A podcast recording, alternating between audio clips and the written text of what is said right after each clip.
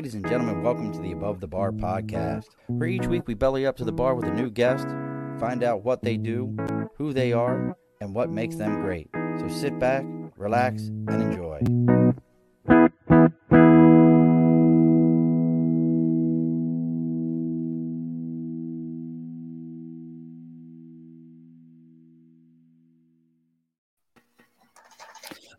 Alrighty, folks, welcome back to the Above the Bar podcast. It's your host, Sean. It's December 21st.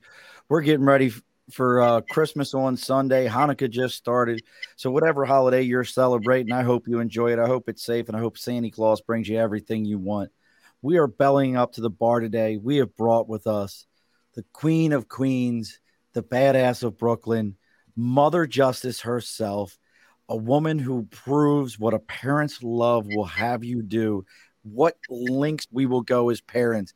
And I don't mean getting those cereal box off the top shelf. I mean, real deal, taking it to that next level. We have with us today, Miss, and I'm, she said I could switch it up. I'm so happy because I, I was to go with the last name of Giuliano, but I like this better. Miss Doreen Queen, Quinn. See, you got applause and everything. So, well, thank you. Doreen and I are going to be talking about her her son John. Uh, I almost said Guka, John Giuca. We're going to talk about her son John Giuca, his situation, uh, how he's been falsely locked up, how it's been proven over and over. But here in the People's Republic of New York, for some reason, they just don't want to admit to it, and they just don't want to uh, Sonia Sotomayor, I'm talking to you at the Supreme Court because you're part of this also.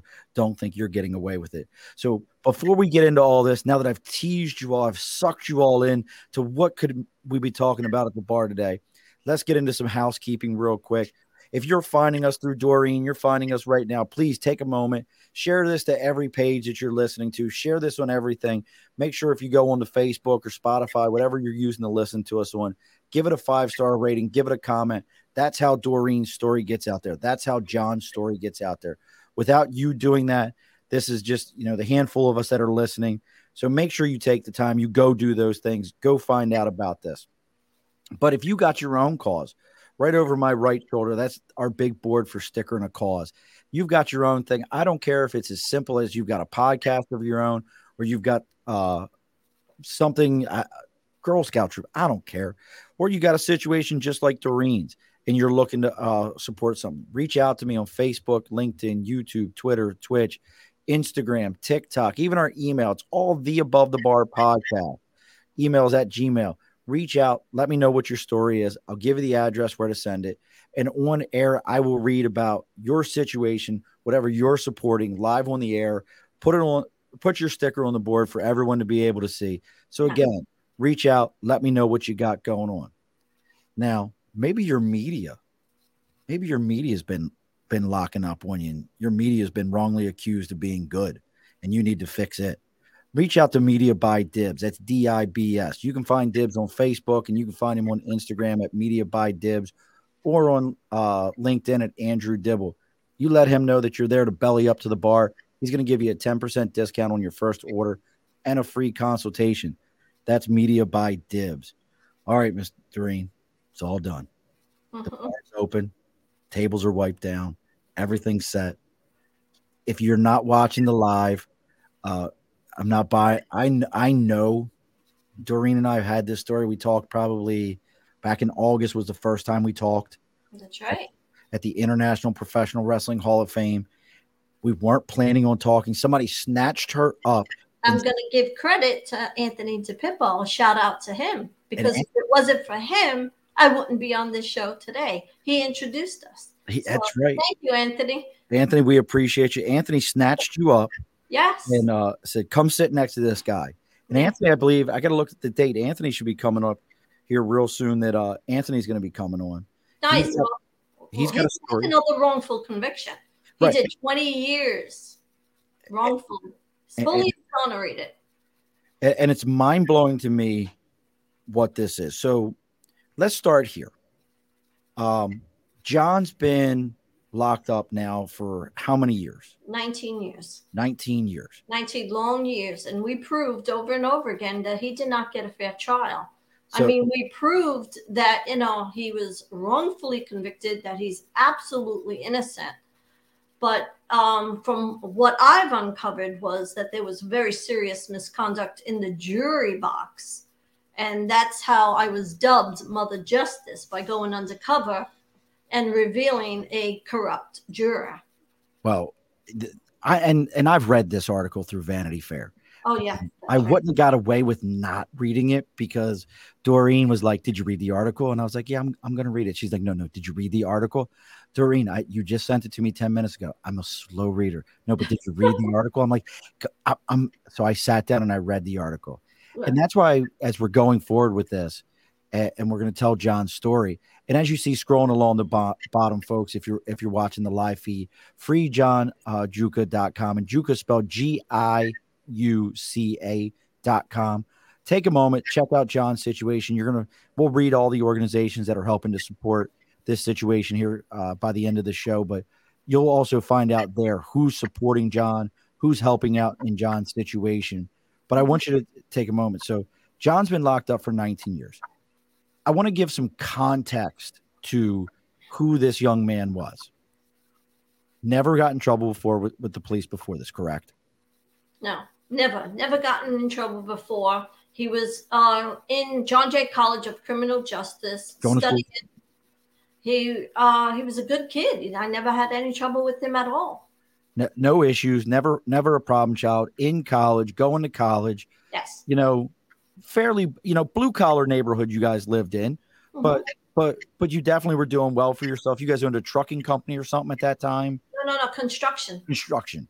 Yeah. I, I, knew it was. I, I remember it was something like because I remember you telling me you ran, you ran everything at that time. You you were you were the boss lady at that I was the boss lady, right? handling all the office business. So Yeah, yeah. not- my husband was the one who was doing the building. I Right. couldn't, you know, I couldn't hammer a nail on the wall. you you weren't swinging hammers at that time. No, no, no, I wasn't. So so all this is But going we were a good team. right you you guys were making it happen and so we're not talking that that john was a problem child we're not going to go back and find you know start pulling records where you No. know all of his life he was getting locked up that there would have been any indication that they should have been like well yeah hey this this is this is our guy Um, yeah, but you know what? In order to get a conviction, they have to dirty you up. They have to character assassinate you. So the prosecutor's office, the ADA, would feed lies to the press, and the press would uh, report it as if it was a fact. And and that's a problem. That's a real problem. They should be more responsible and not just, um, you know, be spoon fed by the people. Well, and that's something I want to I want to get into as far as that portion. And there is zero accountability. They have no accountability after the fact, which is pretty impre- surprising to me when you really think about our justice system. And look, folks, you're never going to hear me say that our justice system is perfect. There is, trust me, plenty of people that belong where they're at. Right. But the problem with our justice system is it doesn't. Is there's no apology in it. Is what I want. What I want to get across. There's no apology in our justice system. apology. Oh my god, you're crazy. First of all, they they have absolute immunity, prosecutors. Right. And no matter what they do, they're not held accountable. So of course they're going to, you know, um, uh, you know, uh, cause serious misconduct Absolutely. because there's no repercussions. There's they have what you call absolute immunity. So, So- they could lie, they could do whatever they want to get that conviction. And that's what happened here. It was lie after lie after lie. This was a case of a he said, she said. There was absolutely no evidence, no eyewitness, no forensic, no no confession, nothing contradictory um, statements.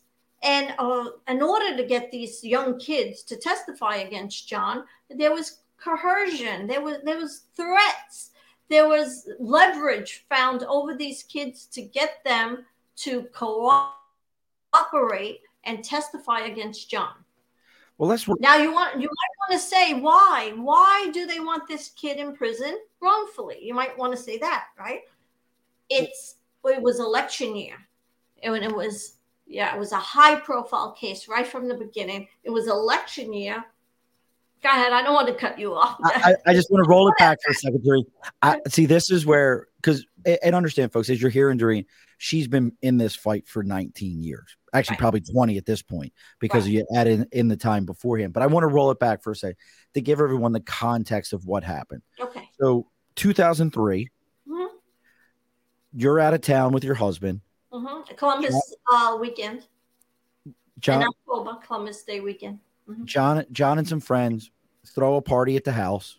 hmm Um, one young man was there at the party, and if I get something wrong, correct me. Uh, I'm I'm giving the best Reader's Digest version I got here. One young man was at the house, left the party, and I'm going to throw a piece of information in there that will make sense here in a moment, folks. Mhm. Left the party with a blanket From my house, on my From your- couch, on my sofa, from your house. And went down the block and was about three blocks away. three blocks. I was going to say two, three blocks away, Mhm. was robbed and murdered. Correct. When they, the next, nobody else had left the house other than a second young man had left the house. hmm and John had never left the house. Nobody else had left the house. They weren't weren't ever involved as far as that part was concerned. John was drunk and he was sleeping, So and he got up about one o'clock in the afternoon. The next day, Yes. by this point, there's police activity that down the alleyway. Well, They- that morning, ju- just so That you know, not the next day, because it was like five, six o'clock in the morning when, you know, the house was cleared out. So like one o'clock in the afternoon, he got up. okay, so at that point, nobody knows what's going on, Right. other than the fact that now there's police activity a couple blocks away. Correct. I grew up in Baltimore. You growing up in New York City, we know that it don't matter what day of the week it is and what block you live on. There's police activity. There's something. It's it's you you almost grow to ignore it. hmm So all this goes down. The next thing you know, the one young man who had died was from the party, and the other one that left was from that committed the crime was from the party also. Correct. hmm the police get involved. They start finding out, well, where are you coming from? They see the blanket. They want to come back to your house. What was John's involvement? What was it, his piece? Because that was the tie-in was the party and then the blanket. The blanket. Right. Well, that was their tie-in back to the house. Correct. But you know, all cases have layers and layers and layers, and we could be here for six months. But I'll address the blanket, okay? Um, let's if if anybody, if you committed a crime, are you gonna leave a calling card? Are you that like a calling card saying, Here I am? Are you gonna leave a blanket that could, you know, come right back to you? No, right? And you know, it, it just all the layers just are so ludicrous. It's And, and they said, that- they said initially they said that John um, put him in a vehicle and and and killed him in a vehicle and drove off. You know, the prosecutors didn't know what happened, so they made up all these different scenarios and tried to feed feed them to the jury. First, they were feeding them to the public because long before a single juror takes a seat, you know, they're going to have their minds made up by reading the tabloids and watching TV over and over again. They are t- they become tainted. So they said that um, there was a blanket and John drove a vehicle. So I said, you know, if John drove, first of all, he didn't have a vehicle, but if he would have drove the victim, Mark Fisher, in a vehicle, why would he take him three blocks away and dump him off? Wouldn't you take him a hundred blocks away? Right. Why would you keep him right in your same neighborhood? But Correct. the, but the other thing was is they also their initial contact with with John was to say that he was a gang leader. oh yeah, that's to character assassinate. And, and what was the gang name? Um, forgetting right now. Junior Mafia or something like that? Oh, uh, Ghetto Mafia. That's right. Ghetto Ghetto Mafia. Well, well, I could um I could clear something up with that as well. Okay. So they latched onto that, and that was Anna-Sigga Nicolazzi. She first of Now all who was- is she? she was the ADA on the case, and she uh, repeatedly bragged about never losing a case. She never lost a case ever. 35 straight wins. So, right then, you know that this isn't about truth and justice and getting to the bottom. This is about winning, win, win, win. So, she said, uh, because one, of, because of course they're going to do an investigation. And one of the kids said that they were a part of a gang called the Stratford Stray Cats. And yeah. That sounds so tough. That's the toughest gang I've ever heard of. The, dude, don't you know we're the Stratford Stray Cats? We're, gonna tell well, that, that didn't make an impression on her. So then the kid was like, and then we changed our name to uh, Westminster Warriors, but then eventually we became the Ghetto Mafia. And all of this is true. They did name themselves Stratford Stray Cats when they were 12 and 14, and then uh, 17, maybe. I don't know the ages, but as they were all grown up, we live in Brooklyn. You get every nationality that you can imagine. John out with the Jewish kids, the Arab kids, the Spanish kids. All I mean, this is Brooklyn. So they named themselves the Ghetto Mafia. But keep in mind, they never did anything violent. They played the Monopoly in my house to one o'clock in the morning. We made meat pies. We they played Risk, and this is what they did. And as they got older, they challenged each other to see how many shots of liquor they could take. But that was 19 year olds. And yes, they did call themselves Ghetto Mafia, but Anna Nicolazzi took that name and ran with it. There was no gang. Absolutely. Not a gang like we would know. It was the Our Gang. It was the Our Gang. Right. You know, where was where was Alfalfa and Stymie and all this? You know what I mean? That's that's what this was. And you know what? I just wish during trial that question was asked because there was I want to say two people maybe got up and said, yeah, they were part of the ghetto mafia. But where the defense attorney he should have said, well, what did you do to be a part of this? What did you um did you did you drink? Did you commit crimes? It was if they fell short on getting that out. You know, they yeah, it was, it was sad. So of course the jury thought they were a gang member. Plus the tabloids said gang members. Oh, oh no, they were soprano wannabes. That's what it was. They were soprano wannabes. And they also went after the fact using that, as we talked about before, was to say that the young man who committed the crime of murdering Mark Fisher, he was ordered to do this so he could join the gang. It was. Hold, that, I'm going to cut you off again because okay. I'm very good at cutting off. Do this to join the gang. I thought he was already in the gang. Right, right. That was that was their whole thing, right? One, at one point it was to join, and then the other part was he was already part of it. That so, John ordered it, right? Right to up the uh, right to join up the, the street cred a bit, the street yeah. cred. Right, right, right. So, and, so uh, they were all over the place with this. Oh yeah, because they didn't know what happened. So my son is in prison for 25 years to life on on several theories, you know.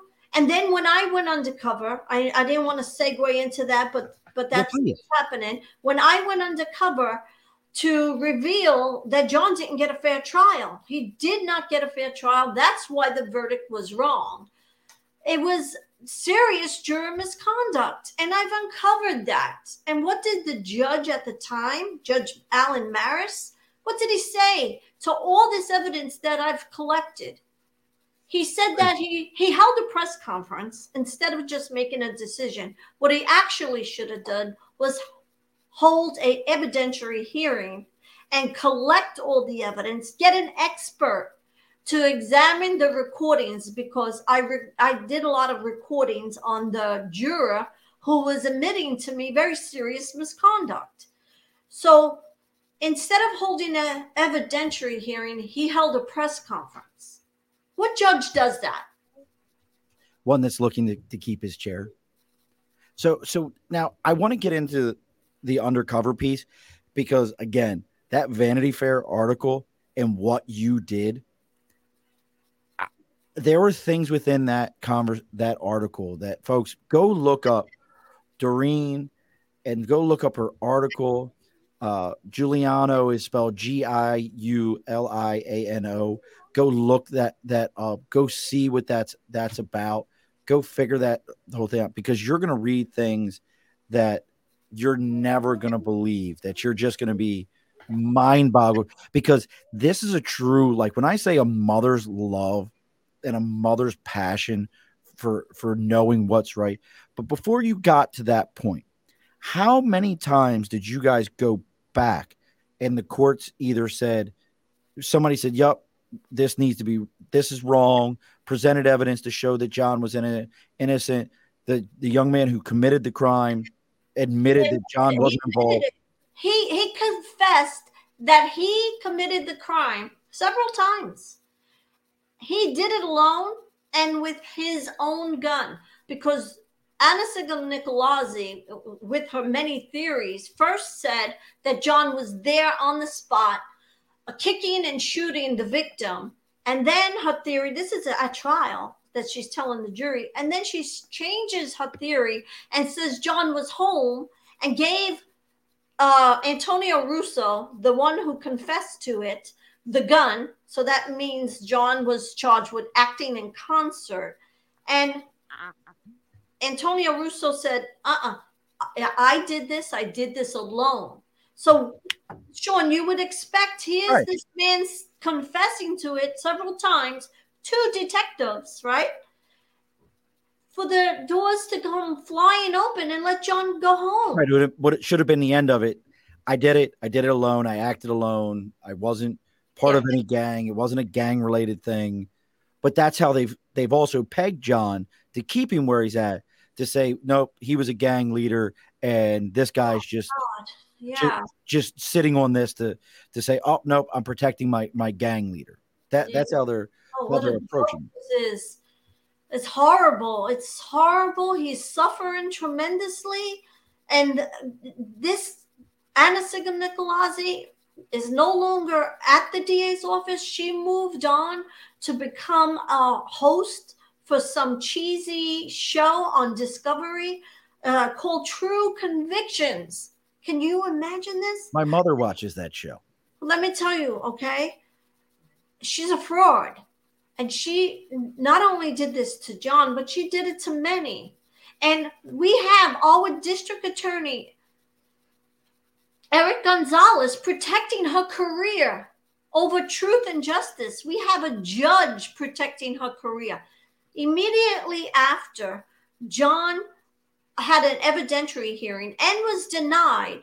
In that very same courtroom, Anna-Sigga Nicolazzi had an episode of her show in that courtroom. She used it as a stage. So all along while we're having this evidentiary hearing, Danny Chun, Judge Danny Chun, knew that his courtroom was going to be used for her show. It's how is that not? See, even, crazy. not a conflict? Nobody, right? That's a conflict of interest. That's bias. How we have nobody to step up and say this is this has gone too far. The kid is suffering, and he didn't do this crime, and they know it. But Eric Gonzalez dug his heels in so deep and constantly protecting her career that at this point he can't turn around and say i'm wrong he's going to look pretty bad he pretends that he's very progressive but he's not he's a fraud well well let's be honest i mean none of those folks are progressive that, that's uh, the idea of progressing in the united states is nowhere near progressive anywhere else it's you know it, to it, that's a whole show in and of itself that I talk about often.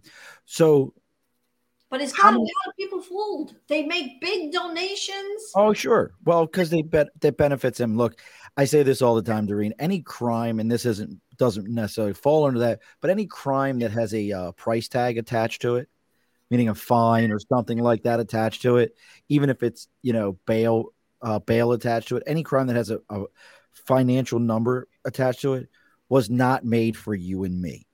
Like the rich, the rich, that crime was not made from that's you and me have to go to jail for that. That law was put made to put you and I in jail while the rich just pay that off and move on. So that's a whole nother subject in and of itself. So I'm with you on that. How many years did you go through this before we ever get to the undercover piece? Um, so let me just uh, make something clear. It was the juror misconduct first. And many, many years after that, that we, we found some very serious um, okay. Uh, evidence. So I we were in out of court for what you call Brady violations. Are you familiar with Brady? Uh, the only Brady bill I know of is the firearms bill, the Brady bill. So I don't know what Brady violations are. All right. So I guess um, I hope I could explain it. Um, so a Brady violation is when the prosecutors hold back um, exculpatory, uh, favorable evidence that the uh, defendant could have used and they hide it. Suppression of evidence. Suppression of evidence, exactly. And that's called a Brady violation, which is another whole issue. I mean, it's like a slap on the wrist when they get caught. Actually, nothing happens to them because they have immunity. But they also name it a Brady violation when it sounds almost like a parking ticket, a violation. It's not a violation, it's not a parking ticket. This is a Brady crime because by hiding that favorable evidence, you are causing a man to go to prison or a woman to go to prison for the rest of their life sometimes, even the death row, because they decided that they're not going to turn this over. And during discovery, you're supposed to turn over everything. And that's not what happens. And it's very rare, very rare that they get caught. And in this situation, after the juror misconduct, the juror issue didn't fall on the prosecutor, didn't fall in the Brooklyn DA's office. That was him. He committed this very serious perjury and contempt of court, the juror. And, and the and juror that, chose this on his own. That's right. But then after that, we found hidden evidence over and over again. And then you go to the judge and you expect for the judge to throw out the conviction and give John a fair trial. Right, even a retrial. That's what I'm asking for. Right, just a retrial. I'm not asking anybody to say, "Oh, he's innocent." The mother is wearing, you know, rose-colored glasses. Not my son. No, right. I'm saying give him a fair trial so we could prove his innocence. And we can't even get that. We can't even get that. But I have to say, okay, in 2018, we did get a reversal of the conviction. We did. And it was based on a Brady violation because Anna-Sigga from true conviction, she hid evidence uh, with a jailhouse informant. It's a long story. I need another show for another two hours, maybe. But to um, sum it up, there was evidence that she didn't turn over for the jury to see. And what that was, was there was a jailhouse informant. His name was John Avitto. And he testified that John confessed to him. And in addition, that he overheard John in Rikers Island visiting room confess something. So it was two parts, okay? When in fact, it's a it's a long story, like I said, but Anasig and Nicolazzi gave him a benefit for his testimony.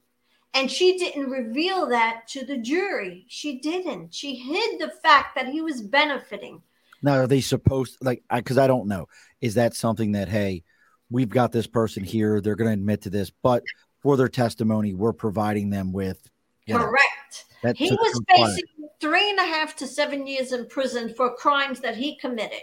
But instead of going to jail for three and a half to seven years, he went home. So that was his benefit. Years later, he comes forward and he says, I lied. And then he explains why he lied because he was terrified to go to jail himself. And he cleaned up his act. He was on drugs and he tried to just, you know, uh, it was his way out. He he he so he was protecting himself. Right. Could have cared less what happened to John. Hey, look, this is me, me or you, and you lose. You know, it was very emotional when he came forward, and I could even cry now because it took a lot of guts for him to do that, to confess. And we had a hearing, and he got up on the stand and he cried and he looked at John. And John couldn't look at him. He couldn't look at him. He was so devastated. And he said, I'm sorry, John. I'm sorry. Right. And then after that, you figured we're going to get a new trial because, like I said, the ADA, Anna Nicolazzi, hid the fact that he was benefiting and it now came out. And instead, what happened was Danny Chun, the judge, said that his testimony was laughable and he didn't believe him. And he said it was laughable.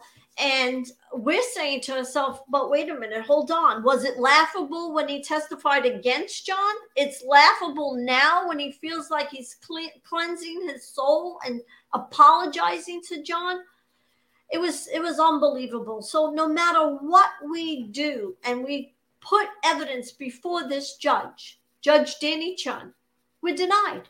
Denied denied denied. So really it doesn't matter. We can have the confessions from the real killer he can confess over and over again we got affidavits recantations from almost everybody who testified against john they came forward and said, I lied, and they said why they lied. The whole trial was a sham. We show this to the judge, and he denies us again. The latest, the latest, I, I don't want to keep going on and on, but I do no, want to tell you and, and your audience the latest hearing that we had was we, we, John should be home right now because it was so incredible in addition to the jailhouse informant John Avitto, we had a second jailhouse informant named Ingram. Now I'm hoping that everybody, I mean, maybe somebody, are they writing in? Are they keeping up with me? Your audience? I, am not getting a lot. I, you've got, normally I get a lot of questions by this point. And folks, you can send in questions as you're listening. If you're watching us on YouTube, Facebook, LinkedIn, Twitter, Twitch, wherever you're Doreen will answer your question. I do want to throw this real quick. I could not tell you that if you went to judges.newyorklawjournal.com that you could find a profile for Danny D A N N Y underscore Chun C H U N, who is a New York Supreme Court Kings County at 320 J Street, Brooklyn, 347 296 1067. That you could find him and ask him why, in a case like this, he he would do this. I couldn't tell you to do that, but I could tell you where to find it. Yeah, it's it's unbelievable. He's so extremely biased. And you know, I I said to myself before I get on this show, I'm not going to throw names. I'm not going to. But those uh, names are important. They are important, but you know what? It doesn't really matter. We've been um, very respectful and not um, outing them, not outing uh, Eric Gonzalez, not outing Danny Chun, and it really doesn't get you anywhere it doesn't even matter anymore because we had the evidence and Danny Chun held an evidentiary hearing to get to the bottom of it.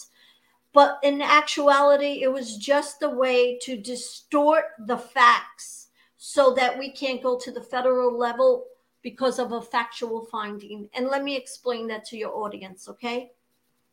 So there was a record, a we got a reversal of the conviction in 2018. Danny Chun denied us on the Avitto thing, getting a benefit, and the second department threw out the case. So we're preparing to go back to trial. John got is going to get a second shot, right? To prove his innocence. None of this made sense. So in the meantime, the DA's office was sending over boxes of discovery so we can prepare for a new trial. And in that in that box, in one of the boxes, there was a tape recording that we never heard before. And it was a second jailhouse informant named Ingram. So we get this tape, and Mark Bederow, who's a phenomenal lawyer, okay, he calls me up and tells me to have a seat that he just listened to this tape recording and he's sure that we've never seen this before. Have you, Doreen? I said, no. And essentially, what it was was Ingram in Rikers Island was with Antonio Russo, the real killer. and Antonio Russo confesses to him. And he says, I did it. John didn't didn't do anything, and it was my gun. Because keep in mind, Anastasia Nicolazzi was claiming it was John's gun, and he gave it to him. So Russo confessed to him. Ingram finds his way to he, he calls his lawyer. They make a, an appointment to sit with the district attorney and a detective and he tells them what this guy confessed to him. She records it and then it disappears for 15 years. Like magic. so if john's lawyer at the time from 2005 had this tape he would have used it to get the not guilty verdict. He would have used it so we have an evidentiary hearing, and the two lawyers, Russo's lawyer, Mr. Fink, and John's lawyer, Mr. Gregory, they testify. And they both swear they never got this tape or they would remember. Right. Russo's lawyer said he has a procedure, a process that he goes through. He, he questions everybody who's on on the a witness list or whatever evidence he has, and he did not question Mr. Ingram, and he knows he never got this tape. John's lawyer said, never got the tape. He would have used it. Nicolazzi was subpoenaed by John's attorney now, and she's not really quite sure if she turned it over. Oh, oh she intended to, and she took all the actions to turn it over, but she's not quite sure if she did. Now, keep in mind, this isn't all verbatim, but I'm doing the best I can. Right. Uh, so then we're going to get the decision. Now, keep in mind, at the same time, Nicolazzi for True Conviction is scheduled to do her show in Danny Chun's courtroom, Ooh. right? So we get the decision. Danny Chun makes sure that you know we everybody's on Zoom, that John is there and he denies John. And in his decision, he states that the two defense attorneys must have gotten the tape. They just forgot. Wow. He distorted the facts. They just forgot. And that Nicolazzi did turn over the tape. So we're all delusional. And it's just like it was beyond devastating, beyond devastating he deliberately was cruel because he made sure that John heard this. And we, we were beyond stunned. John is just asking the courts to give him a fair trial. We all deserve a fair trial. You know, the juror was corrupt. He hated John, and we never got into this. Well, that's what I want to get into because okay. I, I, want to talk about that. Like you're you're bringing this up, and I, I brought the Vanity Fair article up, which, folks, again, this is the John Giuca case from 2003. John's been in jail now 19 years, with more evidence that of a of a just a jacked up legal situation. Very, uh, I I promise you, every bit of this laying it down sounds like you know, a Lincoln lawyer type movie situation where horrible everybody would sit there and go, ah, that's a movie. Like it, this isn't real life. These things don't happen, but they do. Oh, yes, they yeah, do. And, and please, I, it's an epidemic. I, it's an epidemic. Do you know how many wrongfully convicted people I know? Well, I, well, you've been involved in some of these groups, like Jeff Jeff Deskovic's uh, group, and we were we were talking about some of the other folks that we Tom, know. Tommy Malik now. He did 27 years wrongfully. He just got out. So and it is it is a problem. And folks, please check out free John Giuca. And Giuca is G-I-U-C-A dot com. Check John stuff. John has a blog on Facebook where he, he's able to put out some information about what's going on and what his situation is. But you decided uh, with your husband of the time that you you had a feeling that well, let's go back to this. How did you know to go after one of the jurors? What made you decide that, hey, I needed to go reach out to this juror? I think this juror's dirty in all this. Okay, I just want to point out one thing. My husband did not support me in this. He did not want me to do it. He oh, was, read the article. No, no, no, no. You're not going to do this. You're going to fuck this up. We're going to get in more trouble. Do not do it. And I said, I'm going to do it because I know I can. I was confident, and it took a lot of work. I have to say that though, Sean. I was like a, a kind of on the chubby side, and my hair was very mousy brown, and I was a housewife. And well, I said, "No way is this guy going to even look at me." Well, so that's another whole long story. It was no picnic. I got to tell you. Well, you got another Murphy, no relation, but you know we all stick together.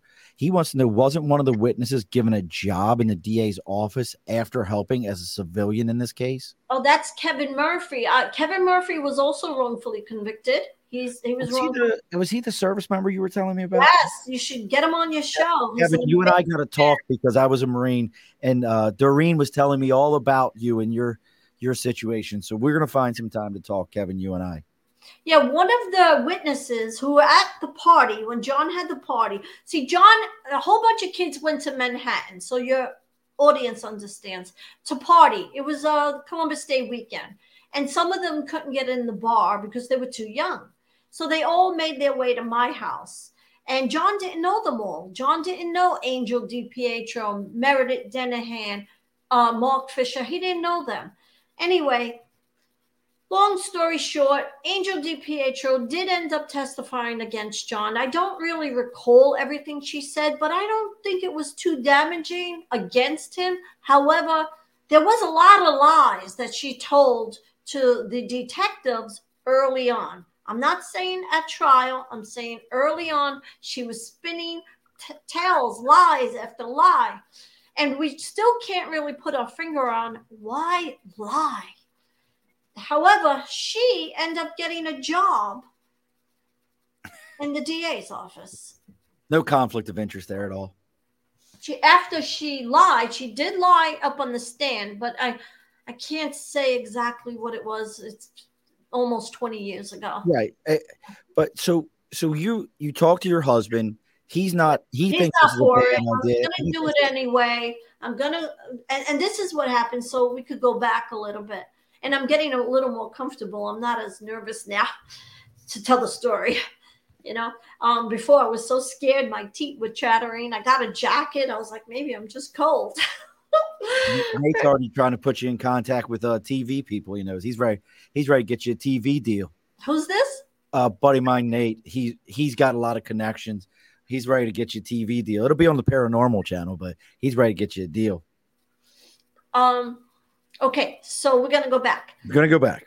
Um, so uh, when you're in court watching trial, you have the jury, right? And one of John's friends had well, he was watching. His name is Billy. Okay, so Billy's watching and watching, and nobody gave us a set of rules that what you can and cannot do in the courtroom. And one of them is if you are on the witness list, you can't sit in the audience. Okay. So nobody told us that. What do we know?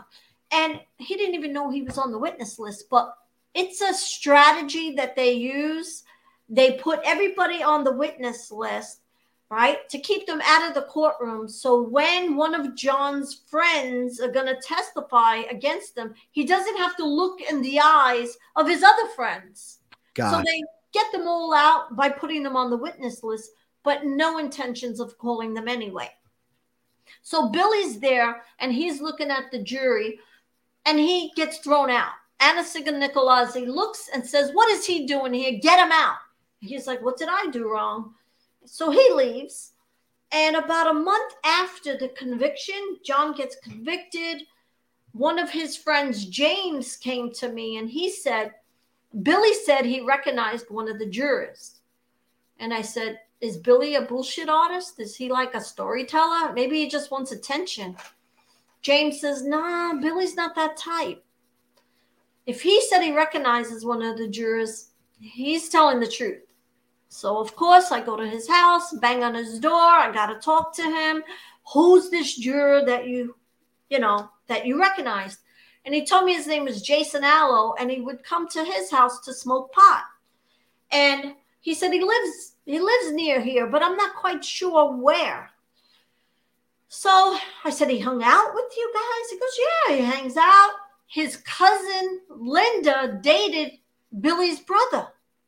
So while you are before you become a juror member, you have to do a questionnaire.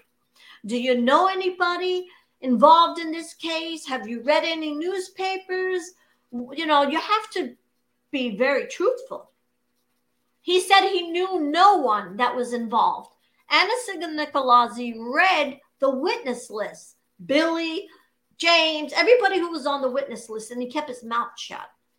He actually hung out with John's friends. He didn't know John, but he knew many of his friends. And like I said, his cousin dated Billy's um, brother. So he keeps his mouth shut so he could get on the jury. As when I went under, all right. So he told me that he told me that he recognized him. Then eventually, I end up finding out where he lives, and that. Oh was, no, you're going. You're you're you're skirting some things here. Okay, yeah. You're so skirting things. Just bring me back. I'll remember. Bring, bring it back. So, so you find this out, and now you go to your husband and say, "Hey, I'm going to go undercover." Oh, he yeah. finally buys into it. Yeah. You did a lot to prepare for this. Yes. It wasn't just I figured out where his house was and knocked on the door and was like, "Hey, you no, had no. you had an extra apartment." No, no, no, but that's not what I was getting at before. This is oh. how I found out where he lived was because the barber.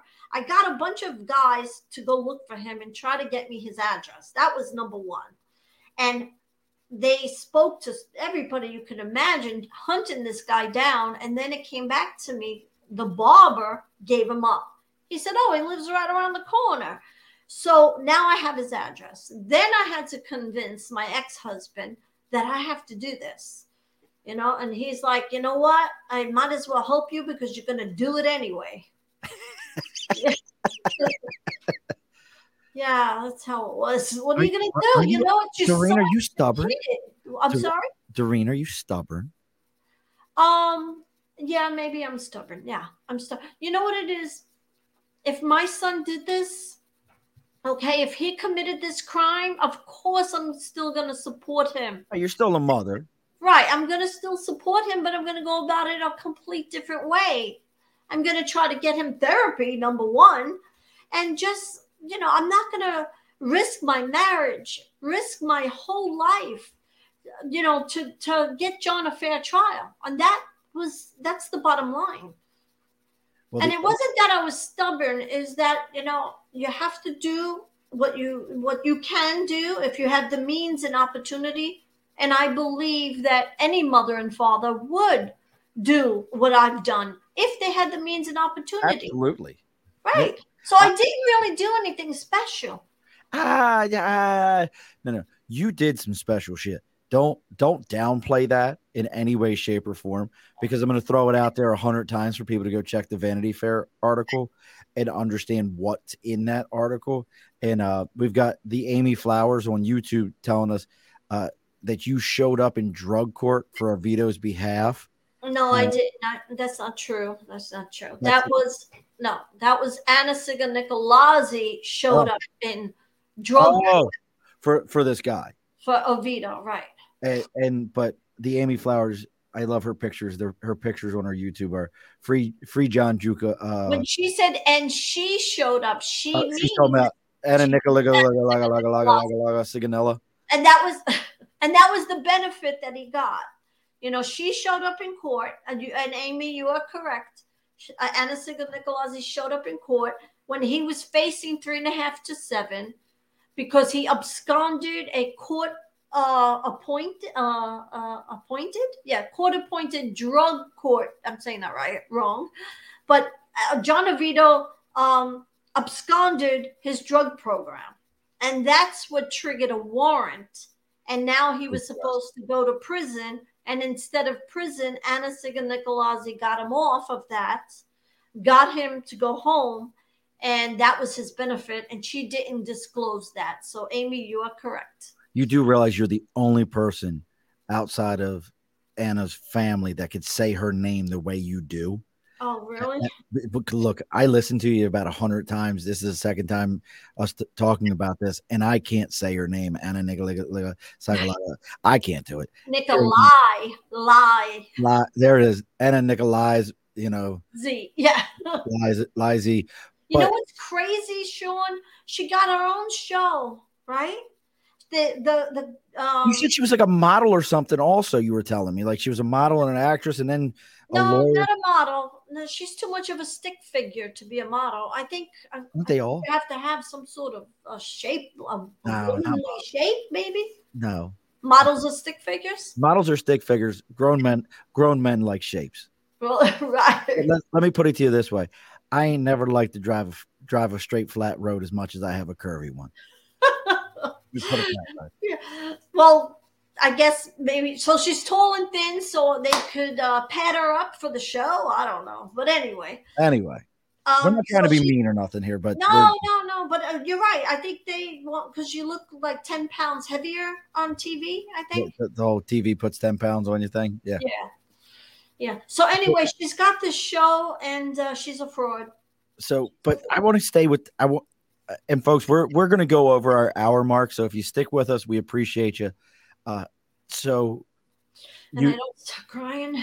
you're fine.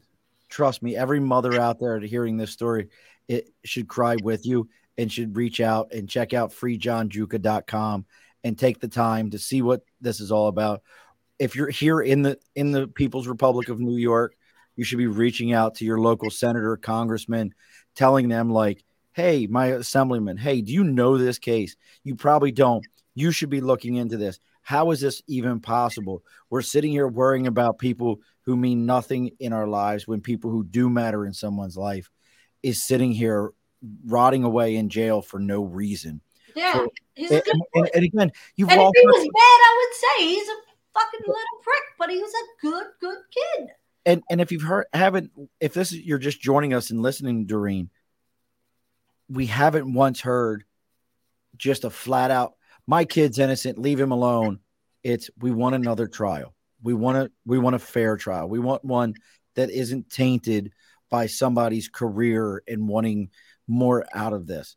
You know there's so many things that that could have been been done and we all know that. So you you finally go to get to this undercover point and you're going to go and, and and meet this this gentleman who was a juror and you want to confront him and get this information how did you prepare for that physically and mentally Hmm, it wasn't easy, let me tell you. So it took me months and months, and um, you know, I just was started working out. I haven't worked out in years. I started working out, and I uh, dyed my hair really blonde. See, this is the real color. you stuck with the blonde and stuck with the blonde Yes, I stuck with the blonde. It works for me. Um, tanned my body.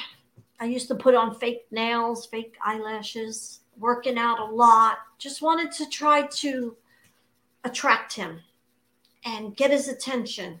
And I wanted to get to the bottom of it. What went wrong in the jury box? What went wrong?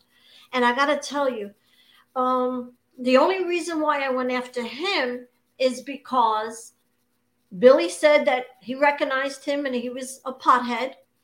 In addition, when we were on a lunch break, when the trial was happening, I, well, actually, it was my brother and my ex husband, and I was there in the area, but I didn't catch it.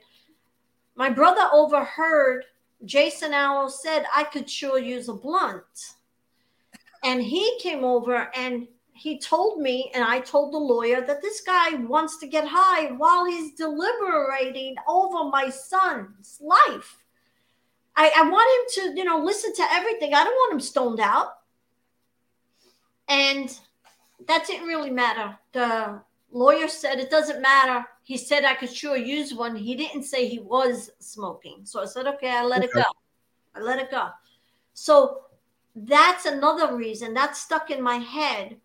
And I said, that's an, that's another reason I'm going to go after him, see what he could possibly tell me what went on, what went wrong. And I found out so much more than I anticipated. It was he believed his boss believed him uh, to be a, no, he believed him to be a Jew, and he hated Jews. right he His took the name Giuca and Yeah. thought it was a jewish name not an italian name he thought it was a jewish name and didn't like jewish people Yes, so he was anti-semite yes. and and that was his That's whole reason insane. That's insane. when he told me that, I almost passed out. That's another story.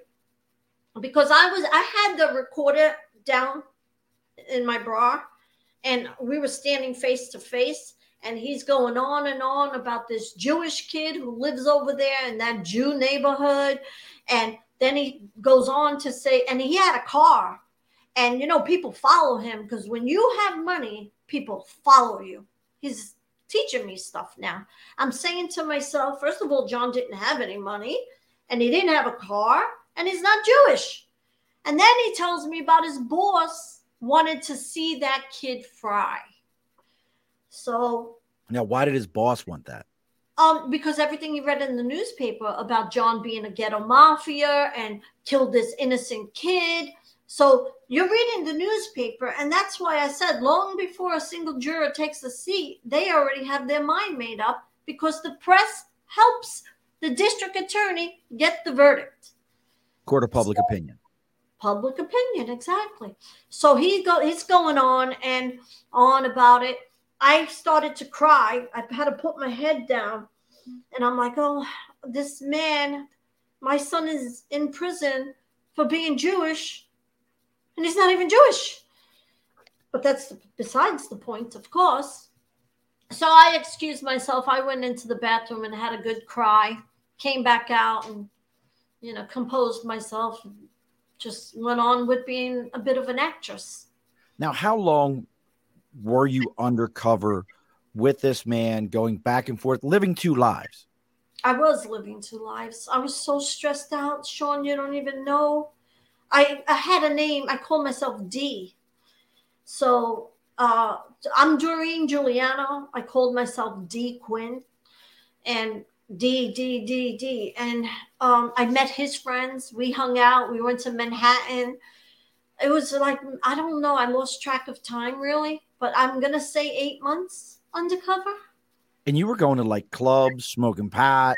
Yes. You know, you you you got deep. Now, one of the things I remember. And I from- don't smoke pot. I just want every oh, all my friends and family. They know I don't smoke pot.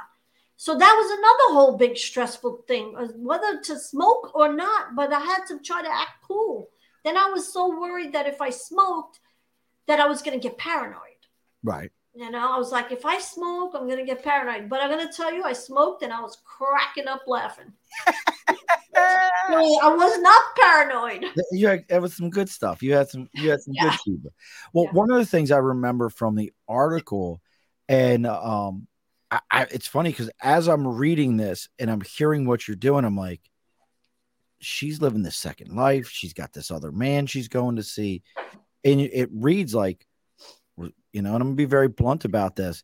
It reads like, well, she's gonna end up sleeping with this guy. She's she's gonna have to to mm-hmm. get this information. And I remember reading in the article that you know that was one of your husband at the time's only requests. Don't do it. And you told him you weren't going to do it. Don't cross you, the line, he told me. Don't cross it. But you write in the article if that was what it was going to take to mm-hmm. get the information you needed, you were willing. Yes. Looking back at that today, would you still be as willing today as you were then? Um, yeah. Mm-hmm. Yes. Yeah. Honestly, yeah. Whatever it takes. It's just sex. Who cares? Nobody cares. I mean, really. I mean, the Americans have it all wrong. It's just not. It's just sex. well, we've gotten old, we've gotten older. That as we get older, we realize you know it's not that big. When we're younger, it's in everybody's chastising you as we get older we're like you know yeah. not that oh, maybe yeah yeah. However um i gotta tell you you know because i was really getting to know him he was nursing a broken heart. He was with a woman for five years that just broke up with him.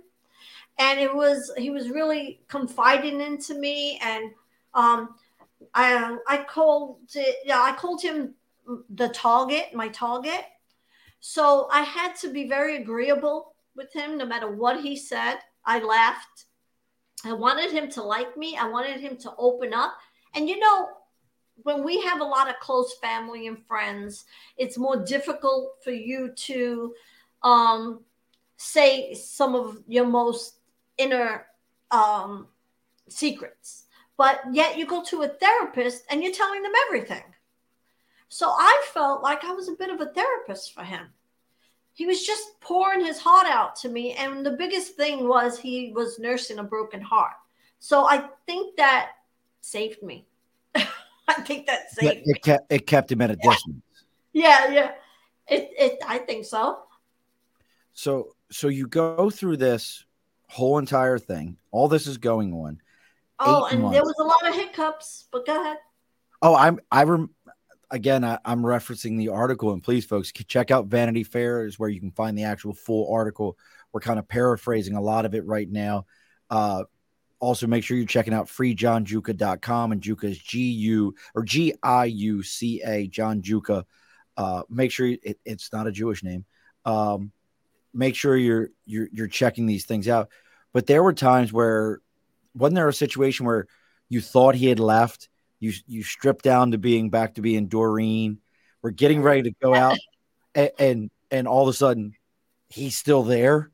Like oh uh, he came back for some reason. He left. I, I usually wait because make sure the coast is clear. And I was, I had some laundry, the high shoes. I actually put because the clothes that I wore were tight I had shoes, high heels. I had the push-up bra. Had it all going. Ridiculous. and I was putting everything in the trunk, and he snuck up on me. And he was, "Hey, where you going?" It was like two o'clock in the morning, and I had to think real quick on my toes. He came back. I want to say for his cigarettes, and he said, "Oh, just getting ready for the morning. You know, I can't remember what I said, but I made up a, a lie real quick. Got, got on your feet fast. Yes, but I had my hair was up and I had sweats on. I couldn't wait to go home into my own bed. You were re- you were ready to go. You were done with all that. Yeah. Yep. Wow, that is that was just one of many hiccups. I remember um so this was supposed to be my new apartment, and I was a transplant from California. And the reason why I came to Brooklyn was because I was going to work at this clinic okay. called Second Look that takes a look at uh, claims of innocence, at inmates, at defendants who are claiming innocence, and they take a second look at it. And I thought, I made this up not second look, it really exists. But I made up this so that it could open up the story on when he actually served on a jury and the verdict. And so I, a, a segue into that conversation. It opened the conversation. It opened the conversation. Right. So um, I forgot what I was leading to. So well, well, you were you were getting into you know we just talked about the kind of the hiccup and then how you got. Oh yes, yes, the hiccup, right? So I'm supposed to be new to the neighborhood, right? And my apartment and all this. But my brother, he doesn't live too far. But I'm a California girl. Yeah, right. Oh, and at the time, oh, I was practicing how California. Doreen, there's nothing. California. I know. I, I know. I sound like this. Listen, listen to me. We're down in the city. Listen, the, the only thing missing from you is the two Utes. That's the two Utes. Yeah, like, yeah. like you're you're you could have been an extra in my cousin Vinny. Like you have a true New York accent. I got a true Baltimore accent. You got a true New York accent. All right. Between the two of us, no one could ever understand us if they're listening to this. so I practiced. Okay, I can't do it now, but I practiced like if I was from California with the accent. And then I don't know, remember what I did. Like I put my bag down or something and I set my keys on the table. And you know those little tags that you get from like ShopRite and yeah. Walmart and you put them on your keys? Well, I yeah. have like about 10 of them on my keys. And he spotted it. And he said, Oh, these aren't your keys. And I looked and I said, You're right. They're not. They're my brother's. And he goes, I knew it. Like he was so proud of himself. He goes, I knew it right away that they weren't your keys because with all these tags, I mean, ShopRite, you probably don't even know what ShopRite is. I said, No, I don't. You're right. You're smart. Oh, you're, You're smart. Look at you. Yeah. Look at you, smart guy. Look yeah. at you over here, Mr. Smart Man, yeah. making everybody smarter. Oh, but I gotta say, you know, he was very, very prejudiced He hated everybody. Well, The fact that you convicted somebody not on evidence, but because you believed based on their last name Yeah. that they were Jewish.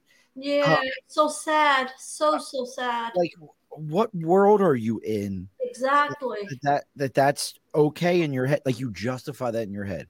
So Right. you go through all this eight months. Do you ever physically just tell him, "Hey, by the way, I'm Doreen. You convicted my son John Giuca, and Nope. I've got to like." Did you ever go to that extent? Nope. The press did. The press went to him and told him and put my life in danger, actually, How's that? because it, it pissed him off. Well, right. You know, I, I mean, I Did, couldn't. did he ever come after you? Did he ever come No, after he- you? No, he did not. He did not. He did not. But I was afraid because I knew what he was capable of. He told me after you get to know somebody after all these months, you know. And he told me he used to deal cocaine, he used to deal coke, and then that a lot of shady characters would come to his house. He lived with his mother, and um, yeah, I was 35, I think. He lived with his mom. Anyway, he, he told me a lot of the a lot of really shady things that he did. And this is a man that's serving on a jury to uh, decide over my son's fate, a criminal. And what's really, really bad about this is once I've gathered all the um, evidence of uh, misconduct, very serious misconduct, and I told you earlier that the judge held a press conference instead of ev- evidentiary hearing the judge held a press conference. And now your audience really needs to absorb this. This is so insane where's the hearing to review the evidence? Yeah, that never happened. no no he held a press conference. He decided that the tapes were corrupted that it sounded like they went off and on. I said well get an expert. Get an Right. expert to look at the tapes and and see that there wasn't any editing that's why we have hearings right? To go all over the evidence. And let's call jason allo juror number eight to the stand and ask him did you know john's friends? Did you hang out with friends? Let's call billy to the stand. Let's say billy do you know him? Let's call jason allo's cousin linda. Did you date john's friend's brother? Let's get the truth out. It never came out. At the press conference, Judge Alan Marrus, he should be ashamed of himself, but he's probably hanging out with Danny Chun. That's another story.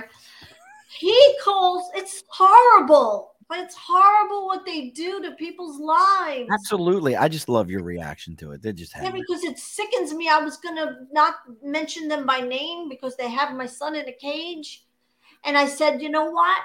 The more I keep going after them, the more they keep denying John. So what do I do? Say Well, point, the we're- judge, the DA? No, they did this. There's thousands of wrongfully convicted people, thousands and thousands of them, and people really don't. I mean, every day you open up the newspaper, you hear 25 years wrongfully, 20 years wrongfully.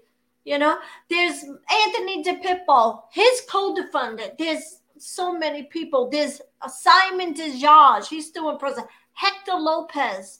There's so many. Kevin Well, Murphy, we just got Frank Vitro, Frank, Frank Vitro, wrongfully convicted in in Long Island.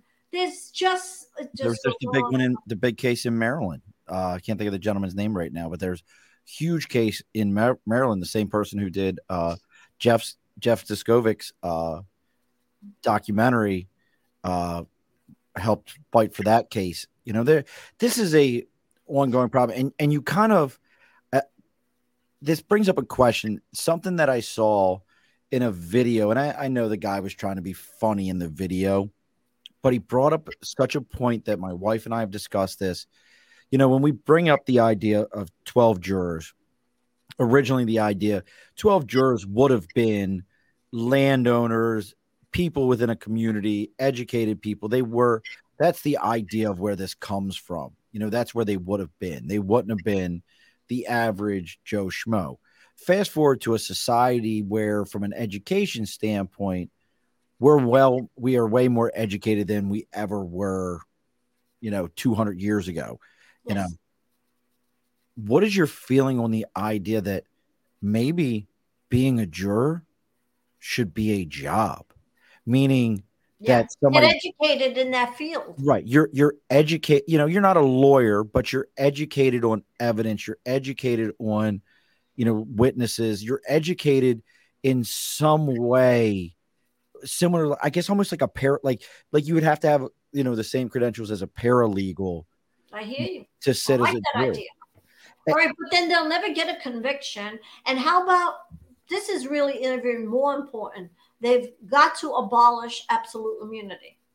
They've got to. About for well, well, look, I, I agree that's, with you there. More important, I believe, because it's okay for them to lie to the jury. Right. Because let's say we have professional juror members, right? They're professional, they're educated in the field, but they're being lied to. The lion's got to stop.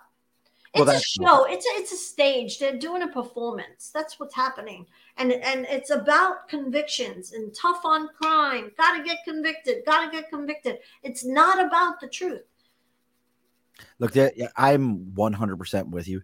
You know, folks, if you want to look into New York laws and realize that, you know, everybody's up in arms over bail reform here, but that's based on a case where a guy who had committed crimes in the past but was locked up for truly for a crime he did not commit because somebody thought he had stolen something and he sat in jail for two and a half years waiting on a case that finally once they released him from jail after two and a half years of waiting for his case because he couldn't pay the bail no one would pay the bail because he had been in trouble in the past. So they just assumed he had committed the crime. He hmm. spends two and a half years in jail and then turns around six seven months after that commits suicide. That's where bail reform in New York comes from. Oh for those God. of us that, that I know a case as well. Yeah. So listen, I would never say that our system. Look, I think our system's better than a lot of places. Trust me, I think our system is a lot. A lot of places we've got a better system, but we're supposed to be a leader. We can do better. We can we can see these things and go, hey, we really gotta take the time to do better at what we're doing. Or we just remember we lock up more people in the United States than any country in the world. Um, we turned prisons into look it up, folks. The largest lobbying group in the entire country yeah. is the corporate prison system. They are the largest lobbying group. Money. It's all money. Those of you that think California is such a progressive, great state, if you did not know it, they just last year finally outlawed corporate prisons for people who are crossing the borders. All their border prisons, call them what they are. They can call them detaining areas all you want to. They're prisons. Mm-hmm. All those locations were ran by corporations. Mm-hmm. Uh, corporations come. If you go to, you know, somebody works at a McDonald's, their uniform, it's made in America in a prison at uh, pennies on the do- dollar. Prisoners work for 47, 45 cents an hour hmm. in prison to make your to make uniforms to make different items that it is a, a level of slave labor remember and if you love all these different people our current president wrote the big crime bill that locks everybody up that was his crime bill uh, he's the one who coined the term super predator along with his predecessor who was trying to get into office hillary clinton and you can go back to bill hmm. clinton and those of us who pay child support, if you want to know why your child support is, you can go to jail for not paying child support. That is Bill Clinton. He added that in that uh, child support is a crim, not paying it is a criminal act, and you can be sent to prison for it. And so, it gets worse. They take off your driver's license. Right. Let me take your driver's license away from you. So now oh, you can't go to work. So you can't go to work. So you can't pay it to start with and then you have to fight to get what they call a, a working driver's license, which means you can just go back and forth to work the the system makes sense. The the system needs so much help, and, and most of it is scared people who think everyone is bad because they don't act like them, they don't look like them, they don't act like them, and they've got money. Um, folks, I'll always be the one to tell you there are bad people in the world. That is why people like Kevin Murphy and myself did what we did, you know, in our lives prior to today was so that you can sleep comfortably at night to keep bad people from coming and bothering you. Trust me, there's good cops out there. They're they, they're they're there to do the right thing. And good ADAs, They're, they're- good judges that Good you know yeah, we have good and bad everywhere. I, I don't want anyone to sit here and think that we're we're just bashing them. Please don't. No. I, I they do a job that I wouldn't do. They Right. do do a profession that I wouldn't that I I wouldn't want to. I don't think I could sleep at night with the fear that I made the wrong decision. Right. John's got 19 and John John's got 19 years. Is Mhm. there any time in between now and 6 years from now where he could get out? Do we have any more trials coming up? Anything that somebody could reach out and kind of say, "Hey, we we support this. We we can help out." Anything like that coming up?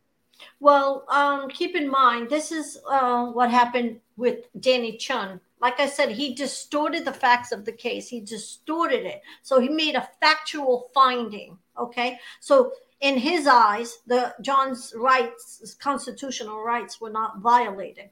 So in order to appeal to the federal level with what we presented, with which was the both defense attorneys saying they did not get the tape, we couldn't move on because of that very reason. So, what we need is Danny Chun to step down. He's biased. I could tell you even more stories on why he's biased. Matthew D'Emic. Matthew D'Emic is the chief judge. Okay. His daughter, Kate D'Emic, dated Mark Fisher, the victim in John's case. The chief judge, he How is this even kept in King County? How is this even kept in King County? it is so bizarre, you know, and all I'm doing is be- I, I, begging them to get a, um, a special prosecutor and get the judge off. The judge is biased. He he is not giving John an inch to prove. I think at this time they all know that John is innocent. Okay, but I'm not going to argue that. I'm going to say just give him a fair trial. Right. Okay. So to answer your question, we have to find newfound evidence to get back into court. Okay. I found new evidence over and over and over again, and almost everybody recanted. So that means John didn't get a fair trial. They admitted they lied. They were threatened by Anna-Sigga Nicolazzi to expose personal information. That was one uh, witness. There were so many threats and coercions, and they all said, I lied, and this is why I lied. And what does the judge do? Nothing. Nothing. Nothing. So there might be something even bigger going on here that I'm not getting. Right. Give John a fair trial. They won't give John a fair trial because there's no evidence. It all fell apart. It re- was reduced to rubble. So they're going to hold on to this because how dare you, Doreen, go undercover and find this evidence? How, Right. How would you dare dare you prove us wrong? How dare you do what we should have done? Oh my God. And all I'm asking for a fair trial. And everybody deserve, deserves a fair trial. That's I'm not asking for much. Th- That's that's just a basic human right that you know, as an American, we say, hey, we we should have a, a fair trial to everything. Right. You know, it's I that mean- simple. I, I just I just got a text to let you know, and people are having a difficult time asking questions. It won't come in for some Oh, reason. really? Wonder what's going on here. Wonder if it's wonder. Can you ask them what they're asking? What what platform they're on? Oh, what platform? Okay. Yeah. I think they just heard you. what platform are you on? Because I because YouTube, I'm getting like Kevin Murphy's asking questions, Amy Flowers throwing Oh. stuff up, Nate With YouTube? Okay. on YouTube. Like Kevin, Kevin and uh, Amy are on YouTube. Nate's on Facebook. Uh, I'm just so I can see where most people are at. I have ten people, ten of you are watching on uh, YouTube, and then two on my personal page and one one on uh, Twitch right now, which is probably uh, Twitch. I know who that is. That that's my normal partner who's uh, moving this weekend. He's on he's on Twitch. That's uh, Dibs. so, but yeah, folks, I'm I'm sorry that you can't ask questions. I don't know what's going on here.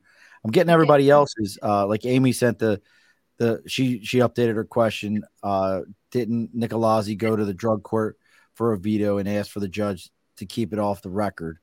Uh, and then Nate, this is I love my Nate. This is why we love Nate. I told you we are going to make a left turn at some point. Nate wants to know what your go-to comfort food is. Oh, my go-to comfort food. I don't know. Uh, Haagen Dazs ice cream. look at look at look at. I can't fault no Haagen Dazs. I'm trying to stay away from sugar. It's a struggle. Sugar look, is you're down in the city. I will kill you, listen, and the struggle is real. Listen to me. Down in the city, my spot. There's two of them. Manhattan. Come out of Penn Station. Come out on the eighth and thirty. What is it? Thirty first, thirty second Street, right there. Okay the uh, halal cart, chicken and rice from that halal cart. I love it. Is unbelievable. He's the only one I know of that puts olives mm. in his chicken and rice. Mm. Unbelievably good. Or go up to K Town, mm-hmm. which is up off of Sixth, and go up to K Town, and there's a spot. We have one here in Albany. The one in Albany isn't as good. It's called uh, BBQ Chicken. B letter B letter B letter Q chicken. Mm-hmm. It's Korean. It's Korean fried chicken. Nice. I'm gonna tell you right now, the Koreans could go toe to toe with some Southern fried chicken, like toe to toe. Yeah. And Nate, Nate, I am so proud of you. Nate said he was 350. He's down to 295 now. Feeling, uh, I feel you on the sugar. Yeah, stay away we, from it. We love our Nate. So, so, I, so, look, everybody, reach out to some of these names that that Doreen's mentioned to you. We need to get this. You know, we we need to support John. Um, I'm gonna try to read most of these names. Doreen and I talked about this earlier. These are some of the organizations that are helping to support John the National Association for Criminal Defense Lawyers, the Innocence Project, American Civil Liberties Union, New York City Liberty Union, New York State Association of Criminal Defense Lawyers, Legal Aid Society, Bronx Defenders, Center for Appellate Leg- Litigation, Office of Appellate Defenders, and Chief Defenders Association of New York and Center of the Administration of Criminal Law at New York University University School of Law. The fact that I didn't mess up any of those, I'm very impressed with myself because I have a problem reading anything. Uh, so they believe in his innocence, and they know for a fact he did not get a fair trial. I'll hook that up, Nate. You know, it's just it's an unbelievable story. And folks, we're paraphrasing. We I promise you, we're paraphrasing. Uh, Doreen and I, the first time we spoke was for a couple of hours, just going over this and then reading articles and understanding what's going on. Yeah. We have to be better. We have to stop believing that people are guilty before they are innocent. Absolutely. We have to stop believing the court of public opinion on everything look, some of these people, and, and the other side to it is, is if you want to see change, public defenders, people in those roles, and I'm not just saying public defenders, even public, even, you know, people that are defending criminals when they lie, they have to be held accountable. If lawyers are not held accountable, I'll say whatever I want to say also and get away with it. Right. If I'm going to be held accountable for it, why wouldn't you? There's enough court systems in this country there's one in particular that his child deals with kids that you can lie all day long to, and there's nothing to hold you accountable to it. So we've got to get back to this. You know, reach out to your local assembly person, reach out to your local state uh, congressman. Your, your right Eric Eric uh, Gonzalez, a Brooklyn DA. write to Danny Chun in Supreme Court. Say, give this kid a fair trial. You know, re- reach out tell tell these folks what what you're feeling. If you're hearing this story, go to freejohngiuca.com and Giuca again, G I U C A. Go to freejohngiuca.com. Talk, put yourself out there, see what John's go, going on, see how you can be a, be a supportive person. Do not log off on me during when we're done with this. We have to talk for a moment, but make sure you folks are doing these things. We're, we're going to get ready to close the bar up here. Uh, trust me, Doreen and I have had these conversations. We could probably have another three to four hours worth of conversations. Go read that Vanity Fair article. If, if your heart doesn't break listening to that article. I, I don't know what will. Um, for those of you that are finding us through Doreen, all of you that are on YouTube today, I appreciate all of you. Please give that YouTube channel a follow. It means a lot to us. Tomorrow, this will go out on Facebook, all your normal podcasting locations, whether that be Apple, whether that be Spotify, wherever you, you listen to your uh, podcast at. Make sure you give it a follow, give it a five star, leave a comment. That's how Doreen's story gets out. That's how John's story gets out. That's how people hear about this because those algorithms, whether we like it or not, they push things to the top. The more popular they get, so make sure you're you're pushing that that uh, out there. Uh, real quick, Amy says, Doreen, when the story came out about Jason Allo, who was the lawyer that represented him? Sal Strazzullo, who the district attorney got, uh, they actually protected the criminal, meaning the district attorney. They got Sal Strazzullo to represent Jason Allo, juror number now, eight. Who's Sal Strazzullo? He's a lawyer who represented Jason Allo because Jason Allo committed the crime, right? He Right. commit, committed serious misconduct. And when I what I was leading to you, what I was leading to before was Judge Alan Marrus held a press conference and he told the press that he was going to call upon the legislators to create a law against people like you, Doreen Giuliano. He he was going to call upon the legislators to create a law. And at the time, I had a lawyer, and he said, you know, with all due respect, we already have a law, and it's called contempt of court and perjury, and the juror is the one who committed it.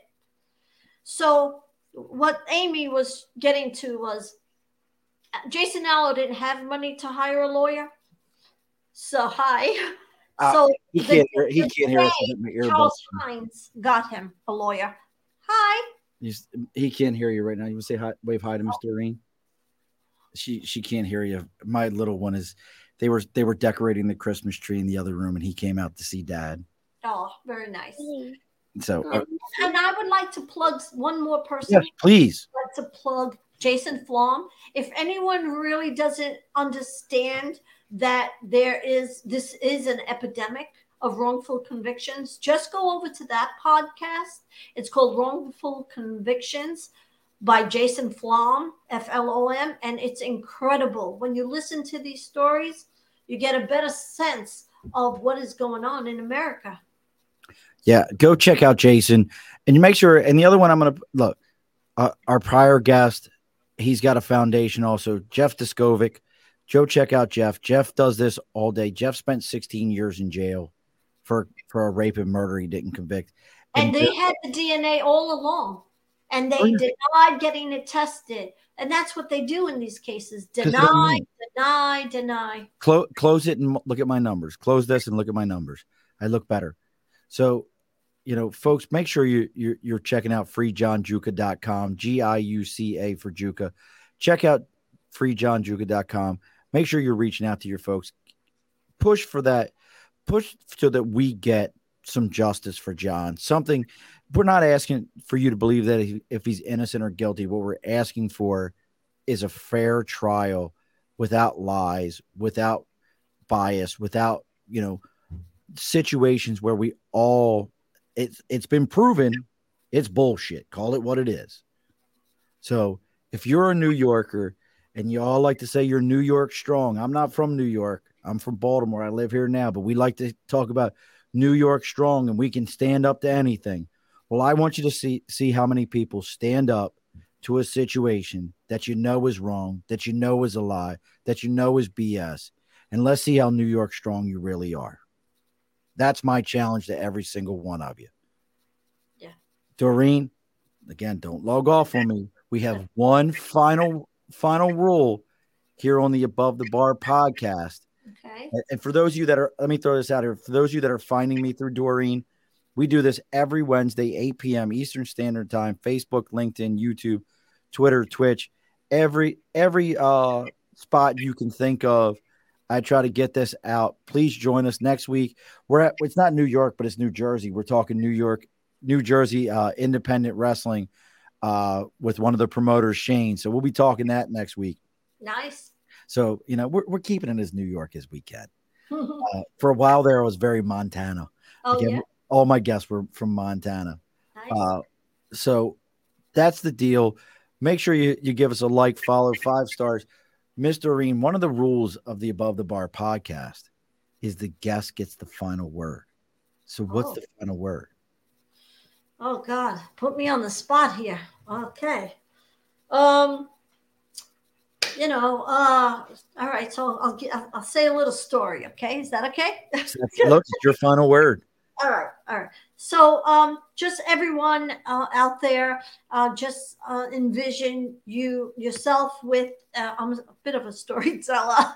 Um a bowl of uh, a big pot of stew, okay? You have a big pot of stew, your mom, your sister, your they made a big pot of stew for you, right? And you uh, take a bowl and you start eating that stew. And then you find this rancid piece of meat in that stew, rancid, green molded. Do you pluck it out and throw it away and continue to eat? Or do you throw out the whole thing and get yourself a new pot of stew? That's what I ask for this jury, John's trial. The whole jury gets flung out and we get a new jury pool. And All if you can believe that, if you agree with that, if you agree with that, then John deserves a fair trial. Alrighty, folks. Be sure to push your stool in. This has been an Earplug Podcast presentation. Found on earplugpodcast.com, iTunes, SoundCloud, and wherever your favorite podcasts are found.